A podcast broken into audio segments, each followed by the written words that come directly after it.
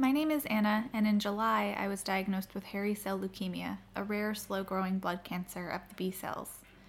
In October, I flew to Washington, D.C. to participate in a clinical trial at the NIH, combining cladribine, the standard of care drug for HCL, with rituximab, a monoclonal antibody. I rented an apartment in DC for five weeks so that I could get treated without having to fly back and forth across the country while my counts were lowest. After that, I flew to DC each Wednesday, received the Rituxan infusion Thursday, and headed straight to the airport to fly back to LA. For the fifth and sixth weeks of treatment, my blood counts were stagnant. It was hard not to feel discouraged by that. November 23rd. This week, I'm getting my treatment a day early so that I can be back in LA in time for Thanksgiving with my family. I convinced my mom that I'd be fine going alone this time. I slept on the flight to DC, got to Dulles at 6:30 p.m. I waited outside for the shuttle. It was cold, but I was pretty bundled up. I was traveling light with just a backpack with a single change of clothes. Finally, the shuttle arrived. I met the driver, a nice man named George. I was the only passenger, so we chatted during the long drive to the NIH. He was nice enough to take me directly to the medical center metro stop so I could take my train to my hotel. One stop, and I was there super hungry and exhausted from all the travel. I sat down at the restaurant in the hotel. The place was empty. I guess not a lot of people were in hotels by themselves Thanksgiving week. It was an upscale restaurant and an expensive meal, and I was a little stressed out about the costs of travel. And then the waiter came by and said if I signed up for a rewards card, I'd get a free meal. There were little things that put me in a positive mood. Up early the next morning to take the shuttle to the NIH. I was surprised to find the hospital was nearly empty. There were very few patients and very few staff. I got my blood drawn at phlebotomy with the shortest wait I'd ever had. Went up to the day hospital where it was similarly quiet. There were no other patients in my room or the connecting room, just me and the very kind nurses. As my nurse was putting my IV in, Dr. K walked in with a big smile. He said, Did you hear the good news? Your bone marrow biopsies results came back showing no hairy cells and no minimal residual disease. I was stunned. I, I, I think I said something like, Wow, what? Wow. I shook his hand and thanked him. I couldn't quite believe it. I thought he was going to say my counts were going up, finally, but I didn't expect this kind of news. The bone marrow biopsy had been done at the fifth week, which means that after four weeks of treatment, I was already in complete remission. Dr. K said that this is their best result, certainly something to celebrate, and then he left. I was blown away. It was not yet 9 a.m., which meant 6 a.m. on the West Coast. I managed to wait for like 10 minutes before giving in and texting all my family and friends. I called my mom.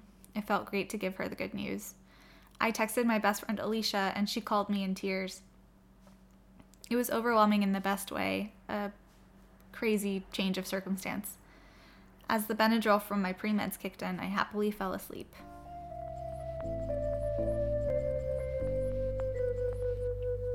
Was woken up a couple hours later by one of the nurses on the HCL research team. She congratulated me on the good news. She'd stopped by to deliver something. Apparently, the wife of another HCL patient had read about me on the HCL forum, or maybe heard the podcast, and she contacted the nurse to anon- anonymously give me a gift. I almost cried. It was chocolates and art supplies. If you're listening, thank you so much. Your gift was such a lovely addition to a wonderful day of finding out this good news about my health. The rest of the Rituxan infusion went by without any issues, and I was on my way back home to celebrate Thanksgiving with the good news. December 1st. This is the last of my Rituxan treatments. This time, my mom came with me. Knowing that I was in remission, we both were in a pretty good mood. We enjoyed a nice meal at our hotel, took a walk, stopped for coffee in the morning before going to the NIH. The infusion was uneventful. By now, there was nothing intimidating or scary about it, and I felt like I had it down to routine. I was happy to have the chance to chat with Dr. K and all the wonderful nurses to thank all of them. I got my follow up scheduled, which basically involves CBCs back home every three months, a trip to the NIH for a bone marrow biopsy in April, and after that, a trip to the NIH once yearly for a bone marrow biopsy and checkup. Knowing it was the last time I'd be there for a while, I looked at everything with some fondness.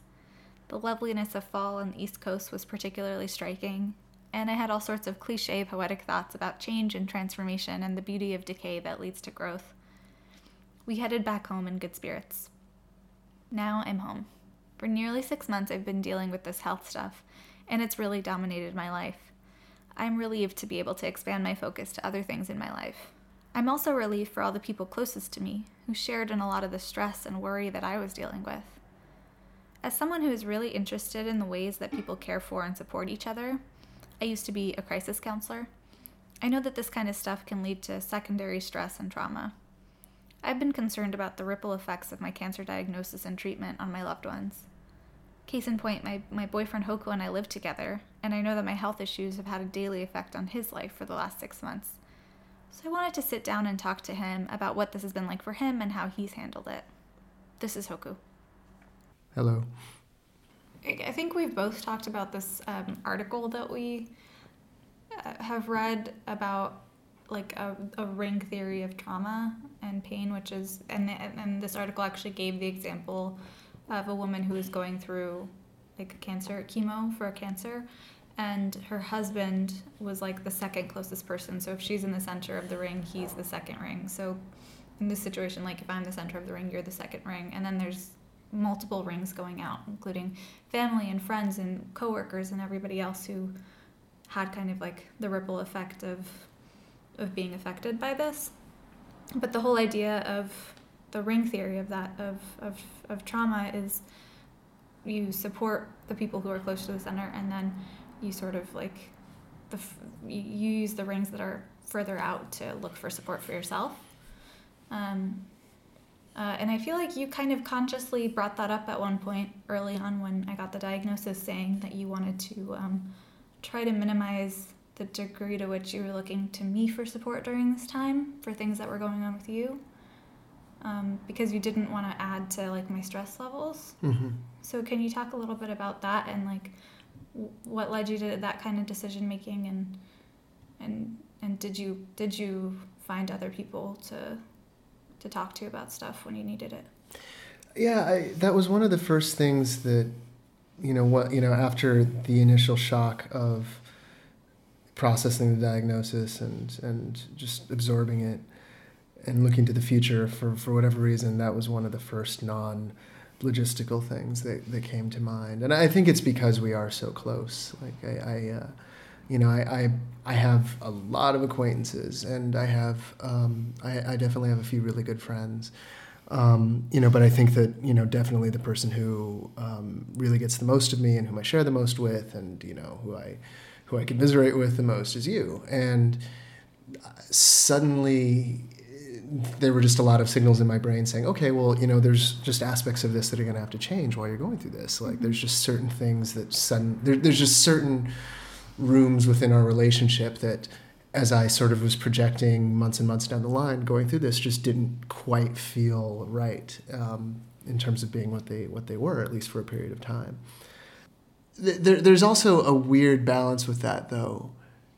There's not burdening you with with burdens. There's not like piling on burdens on you, but at the same time, you know, our our relationship I also feel like kind of needed to go on. Like if I if I just came in with sort of like a you know a twilight zone smile. Uh, every day. Mm-hmm. and you know if you know and when you make movies basically your job is just pushing through and solving problems and so you know if i if i didn't communicate any of that to you um, then I, I actually think our relationship would have gotten weird yeah well, I think that um, you handled that really well in terms of like keeping me in the loop about everything that was going on with you, but being pretty careful to not bring like a lot of negativity. So, did you feel like during that time you um, were able to talk to other people in your life when you needed to? Yeah. Um, yeah, like it, it's it's it's more complicated, I think, because there's a lot of people. Like I didn't you know, I, I think in, in the development of our relationship and just, I don't know, it's, it's weird. And, and just being an adult male, like, uh, you know, there's, you just don't, I don't know, there, there's, there's not a ton of valves for, you know, for, for emotional discussion, you know, that, that I have in my life, and there are there are there there are they, they do exist, and like you know there are people in my life who are really great for that, but they're not people. It, it's not the equivalent of what I share with you, where you know I think we both kind of if we get if we're lucky enough to get a little bit of time. Uh, at the beginning or end of a day, you know, there's just a lot of just, oh, this is where I'm at, this is what I'm feeling, this is what I'm doing. Like, I, I don't really, I have good friends. It's not really the relationship I have with many of them. Yeah. Um, but you know, like if I felt like it was important, like if I was going through something hard, in many instances, uh, you know, they were there to just say, "Oh, hey, yeah, I get it.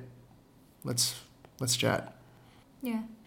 Uh, okay, well, like pulling back a little bit. So, what's this whole experience been like for you, and, and what would you say was the hardest part for you? So, okay, so you look at you look at cancer, and there's a ton of different things that can happen um, when someone has has cancer. But you know, one of the things that can happen when someone has cancer uh, is they die too, far too early.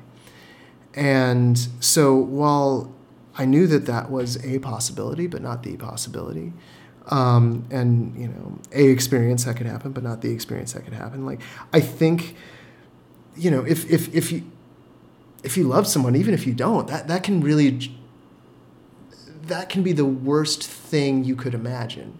Yeah. So I, I, guess there's there's just this feeling of wow, you know, and I you know this is always the case in life. It doesn't really take cancer to to to, to really make this a reality, but something about cancer just brings into your eyesight your worst fear. Like the, the oh wow, like my worst fear is you know it's like you're in a dark room and your worst fear could potentially be 12 feet away and you know so i think that that that just hammers on your nerves a little bit you know? Like i i, I can't think of anything more upsetting uh, than than you dying. I i that just you know and it's not even something i would have spent the time thinking about before this.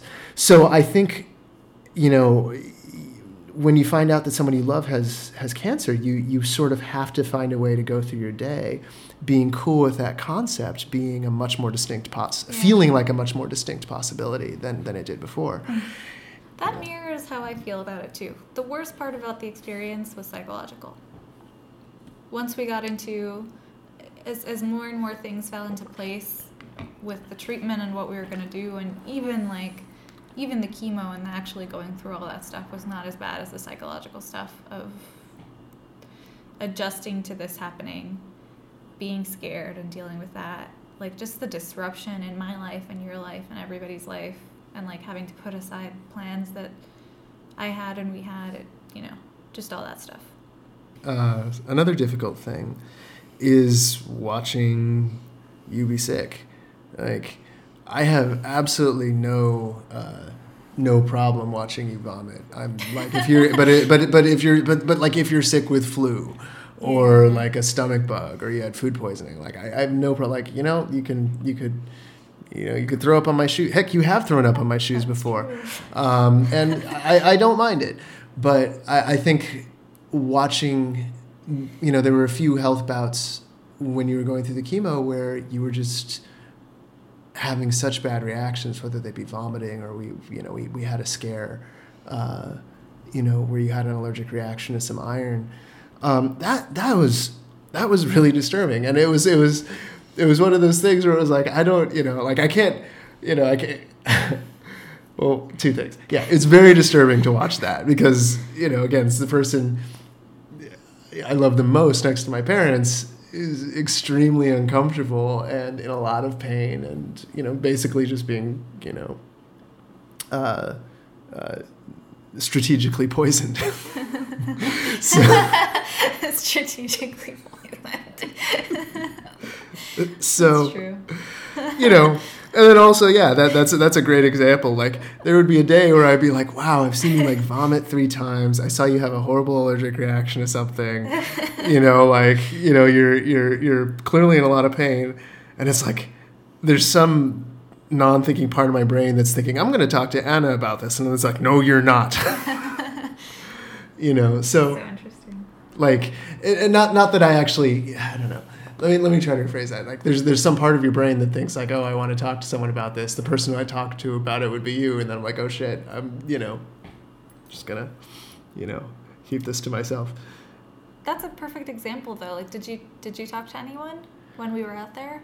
Not really, no. Cuz that was intense. That for that you and I were in DC for like 10 or 12 days before your mom came and my family came and, and, and your aunt and uncle came and we had visitors. Um, and that was like the most intense part of the treatment where I was really sick from, from the cladribine and, and, and having like allergic reactions to stuff.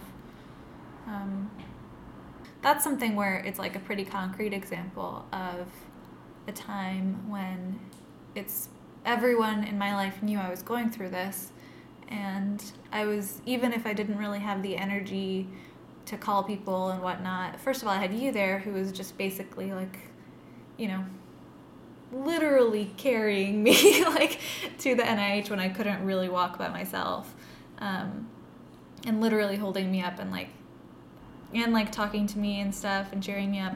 And I had like a bunch of people calling me and check- checking in on me. So that's something where, I mean, I just think it's not. Um, I just think it's something where uh, it's important to think about like the ways that what am I trying to say? Like for that 10 or 12 days, which was the most intense part of my treatment, you were the second person for whom it was the hardest. Um, but you had like it you didn't have like the natural inflow of like checking in on how you were doing um, sure. So it's just something to think about for like you and for other people who are supporting people who are going through health stuff or cancer or whatever. Like, it's just, it's not, I know it's not easy. I know it's really hard.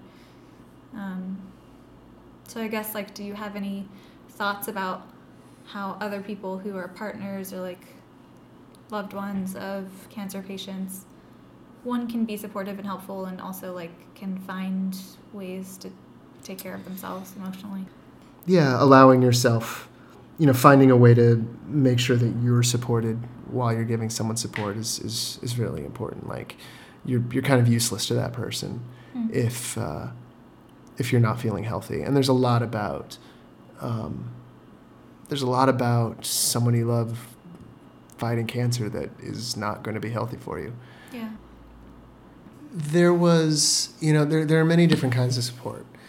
So, you know, for example, um, you know, my, my aunt and uncle and my mom came out to, to, to give some support to both of us. And, and that was, that was really great. And that was really helpful. Um, you know, and it was also just, you know, we were literally in a, in a basement. It was, it was a very nice basement, a nicely decorated basement, but we were literally in a basement. So it was also nice to just have, uh, you know loved community from the outside world coming in. Mm-hmm. Um, but yeah, I think you know if uh, you know in in the event of going through something like that again, I think I'd probably you know I'd probably plan trying to trying to trying to find people who I could say, hey, look, I'll, I'll I might need to check in. Yeah. Um, um, probably would be smart. You know that again, that's difficult, and I think that that's that's not I don't know. It's it's weird. Like that is not. Um, even though I've had you know some of my friends you know uh, either you know offered that or, or or just said that I needed that. There's something about that that doesn't feel natural. And I, I don't know why. I don't know if that's myself or if that's that's culture. I, I think the experience would have been hard either way, but I think it would have been, been made a little easier had I done that. Mm. Um, I found out, you know, a few weeks ago that I'm in complete remission. We celebrated. It's a huge relief for both of us. I don't know. I guess what was uh, what was it like for you to uh, get the news that day? Oh my god. yeah, it was it was everything you'd think. Huge, huge relief. Um, weight off the shoulders.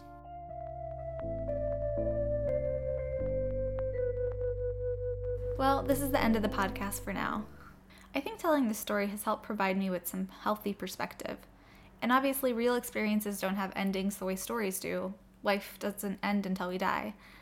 But I've talked before about how it was important for me to try and try to learn some lessons from this diagnosis. And so, in no particular order, here's a list of my arbitrary closing thoughts. Number one, one of the biggest lessons I've learned is to not be too attached to a rigid idea of how I, I want my life to go. Anything can change for any of us at literally any moment.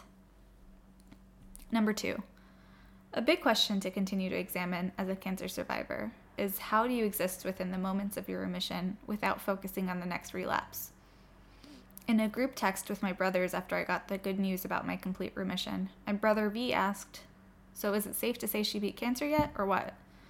And my brother Hike, who is a doctor, replied, Well, it's a marathon, not a sprint, this cancer battle thing. We won't know she's really cured until she dies of old age. The average remission time for HCL patients is 10 to 15 years. I could relapse sooner than that, or later than that, or maybe never relapse. For now, I'm going to consider myself cancer free until my next bone marrow biopsy in April and just try to enjoy my life and focus on what's meaningful to me. But really, even that's a false sense of security. I mean, any of us could die at any time. So I don't think it makes sense to worry right now about an eventual relapse. As Newt Scamander said in Fantastic Beasts and Where to Find Them, my philosophy is that worrying means you suffer twice. Number three, there's a lot of stuff that I'm excited to learn and to try. For example, I want to make another podcast, maybe a fictional one, or maybe write some short stories. I've officially resigned from my full time job, and I want to give freelance design work a try, at least until I start school next fall. I want to focus more on my health, but hopefully in ways that are fun cooking, rock climbing, yoga. I'm way less concerned about my lack of skills or intimidated by the thought that I'll be embarrassed if I put something subpar out into the world. The pressure is off in a big way because I feel pretty lucky just to be alive. Also, as much as I wish I was forever changed in some positive way that would make life easier and sweeter, I know that whatever lessons I take from this will fade. Distance from this experience will almost certainly cause me to revert back to old habits and ways of thinking. To be honest, that's already happening. So it's on me to intentionally live the life I want to live every day. Number four, my experience with HCL has been extremely affirming in terms of my trust and just the fundamental goodness of people. Everyone in my life showed up for me in ways that were unique to them. There was no one blueprint of how to be supportive or helpful. This podcast helped me feel connected to people and not so alone. Strangers reached out to me online to offer kindness and support. Patients I met at the NIH who were going through some serious stuff, often worse than my situation, were incredibly generous and kind. If not for all the supportive people in my life, I know that this experience would have been a lot more disruptive and harmful. On that note, if any of my listeners out there are dealing with HCL or similar diseases and want to chat about it, I'm super happy to be available for that. Thanks for joining me for episode 6 of Anna and the Hairy Cells, a documentary podcast series about getting a scary diagnosis and learning how to move forward. Special thanks to my boyfriend Hoku for chatting with me this week. And thanks to everyone, more people than I can name, for your help and support the last six months. Thanks so much for following along with this series. This is the last episode for now. If there's something you'd like to share, or if you'd like to chat, send me a message at annaandthehairycells.com. I'd love to hear from you.